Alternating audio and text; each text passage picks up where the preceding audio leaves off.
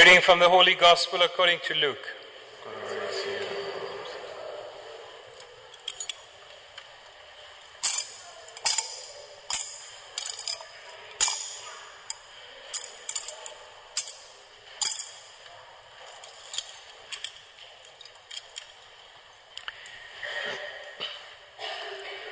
Jesus said to his disciples, There will be signs in the sun and moon and stars. On earth, nations in agony, bewildered by the clamor of the ocean and its waves. Men dying of fear as they await what menaces the world. For the powers of heaven will be shaken, and then they will see the Son of Man coming in a cloud with power and great glory. When these things begin to take place, stand erect, hold your heads high, because your liberation is near at hand. Watch yourselves, or your hearts will be coarsened with debauchery and drunkenness in the cares of life.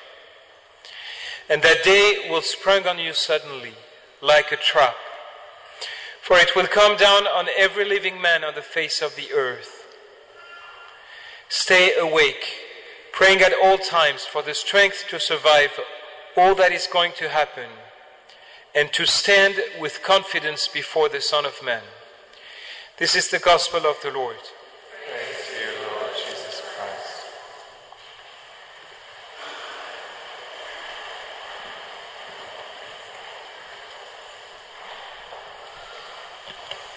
So, dear brothers and sisters, I hope you've had a good week. I'm very happy to celebrate this first Mass of Advent with you.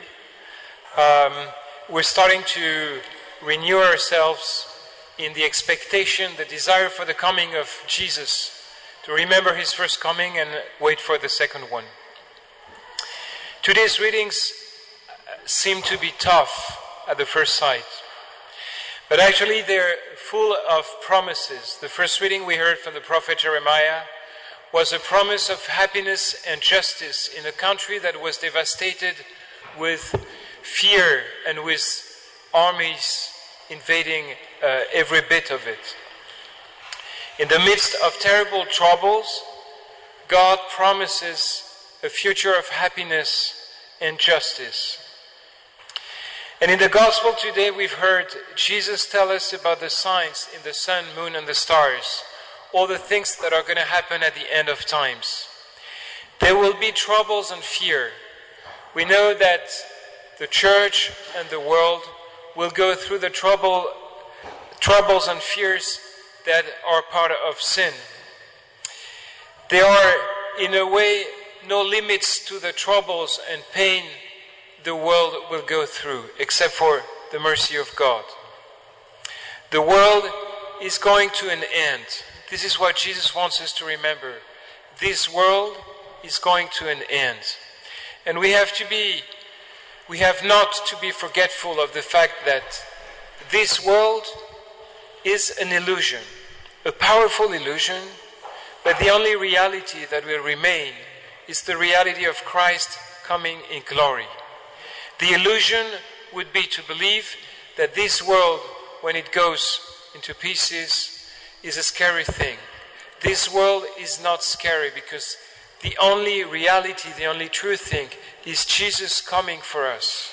We don't have to care about the troubles and pains. I know it's difficult to hear, but everything that happens to this world, everything that happens to us, is only something God uses.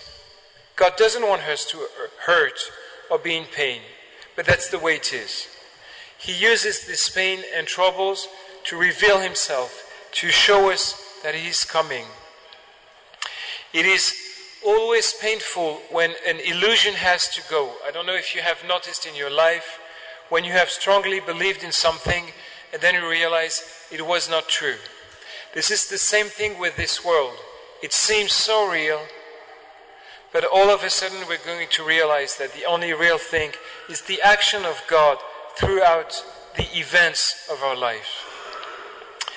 Whatever the cause of our trouble, it might be an enemy, it might be fin- financial difficulties, It might be the hostility of someone we love. It might be illness. It might be job issues.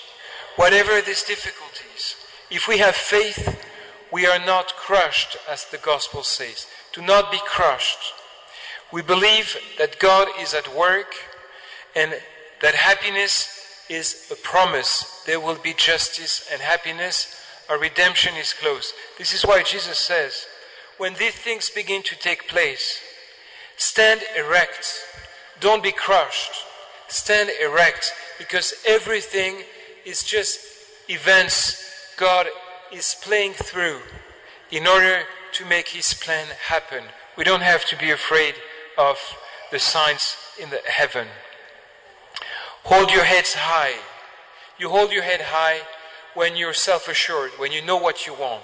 We know that Jesus is coming. We're not afraid of the troubles. Jesus tells us this world is a world of illusion, a world that is collapsing. Stand erect. What are the dangers for us? Jesus tells us there are two dangers drinking and worries of life, debauchery and drunkenness, and the cares of life. Why does Jesus say that? Because very often when we're afraid, we turn to things that help us forget about our fear. And this might be alcohol. This is what Jesus says. Drunkenness. Why do we drink alcohol in like drunkards? In order to forget. To forget the pain of the, the pains of this world, to forget that we are drunk.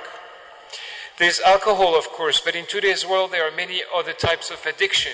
Jesus talks about drunkenness, but we can be drunken from our cell phones, from drugs, from sex, from all different kinds of stuff that make us forget that we need to stand erect.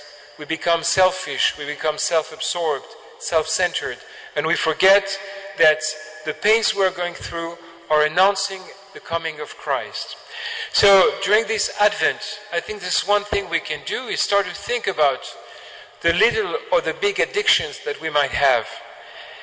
Watch yourself, or your hearts will be coerced with debauchery and drunkenness. What is the debauchery of or drunkenness that I need to get rid of during this Advent? It might be my drinking too much. It might be the hours I'm spending on my screen every day. It might be gossiping, whatever. The things I hold on to in order to avoid the pains of this life. The second thing is the cares of life. We might become so busy, so convinced that this world is real and not an illusion, that we end up not expecting the coming of Christ anymore, but we want to build a pure happiness in this world. We will get our recompense if we do that. What Jesus is asking us to do is to watch ourselves. We do not have the right as Christians to live this Advent as just a commercial moment with the idea that Jesus will be celebrated on the 25th. This time of Advent is not a time of penance, but it's a time of preparation when we need to watch ourselves in terms of our little addictions and our cares of life. Are we going to wait for Jesus? So there's little things, there are little things that we can do in our house. Uh, when I was a child, my parents would light a candle in the living room during Advent in order for us to remember that Jesus is coming. You can find big candles at the shop, uh, shop over there, wherever. A candle in the living room to remember I am watching myself. I am standing erect because Jesus is coming. Candle and an image of Jesus, for instance. And then we can try to see what is the care of life we want to get rid of. What is the things we are too attached to that we want to get rid of during this um, um, Advent. It might be, for instance, somebody is very upsetting, somebody is being very hostile towards us. We can accept it. It is part of our Advent. Through this person, through this situation, because God is at work during my life. So I pray for you and pray for me that this Advent may be fruitful, not a time of drunkenness and debauchery, but a time where we stand erect and expect, wait for the coming of Jesus. Amen.